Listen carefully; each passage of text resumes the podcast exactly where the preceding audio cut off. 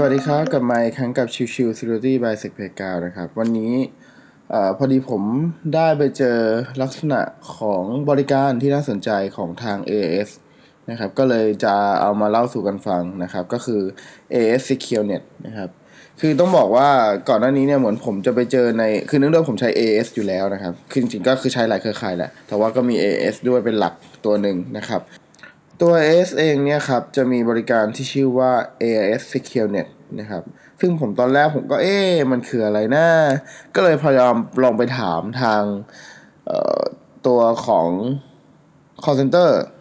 เอาไม่ใช่ call center สิ ต้องบอกว่าศูนย์ที่สาขาครับ ปรากฏว่าเขาตอบไม่ค่อยได้เต็มที่สักเท่าไหร่ก็เลยอ่านมาลองหาข้อมูลเพิ่มเติมดู เพราะว่ามันฟังแล้วมันน่าสนใจ เพราะว่ามันมีคำว่า secure นะครับ ก็เลยอ่านลองหาข้อมูลเพิ่มเติมดู ถ้าดูในเว็บไซต์ของอหลาย ๆ ที่นะครับ จะนิยามตัวของ AIS Secure Net ไว้ว่าจะเป็นการใช้งานอินเทอร์เน็ตที่ช่วยป้องกันและคัดกรองเนื้อหาบนโลกออนไลน์ ไม่ว่าจะเป็นเว็บข้อความรูปภาพ หรือวิดีโอที่ไม่เหมาะสมจากบุตรหลาน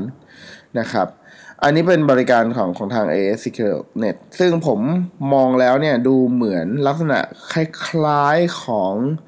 บริการที่เป็นในเชิงของ วก next generation firewall ต่างๆ ที่มีการช่วยควบคุมในเรื่องของคอนเทนต์นะครับ ก็ถือว่ามองเป็นลักษณะที่น่าสนใจในการให้บริการของทาง AS นะครับ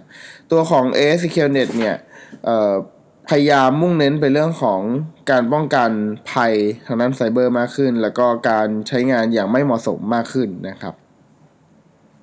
ซึ่งตัวของ AS SecureNet เนี่ยมันถูกให้บริการ เริ่มให้บริการตั้งแต่ช่วงกรกฎาคมเอ่อปี 2562 ที่ผ่านมานะครับ ซึ่งในจุดนี้เนี่ยผมมองว่าเออมันน่าสนใจนะ มันเป็นตลาดใหม่ที่ที่ยังไม่ค่อยมีคนพูดถึงสักเท่าไหร่ ตัวของ AS SecureNet เองเนี่ยผมมองว่ามันสามารถเอาไปต่อยอดได้เยอะในเรื่องของการตรวจสอบภัยคุกคามการโจมตีต่างๆ ที่มันจะเป็นอินซิเดนต์ให้กับ User ได้นะครับ แต่ว่าผมเข้าใจว่าตัว AS SecureNet เป็นต้องมีค่าบริการเพิ่มเติม นะครับ ไม่ใช่เป็นของลูกค้าธรรมดาทั่วไป ดังนั้นผมเข้ายิ่งเข้าใจว่าดังนั้นเนี่ย ตัวของ AS SecureNet เนี่ย มันน่าจะเป็นผ่านตัว Content Filtering สักตัวหนึ่งนะครับ ซึ่งไอ้ Content Filtering ตัวนี้เนี่ย มันคงอาจจะต้องรองรับได้ Traffic ที่จำกัดนะครับ ดังนั้นจึงมีค่าใช้จ่ายขึ้นมา คงไม่ใช่เป็นลักษณะของที่เป็นแบบซอฟต์แวร์ที่ต้นทางอะไรประมาณนั้นนะครับ นั่นก็จุดที่ว่าเออตัวของ a s q l Net น่าสนใจเพราะว่าจะดูว่า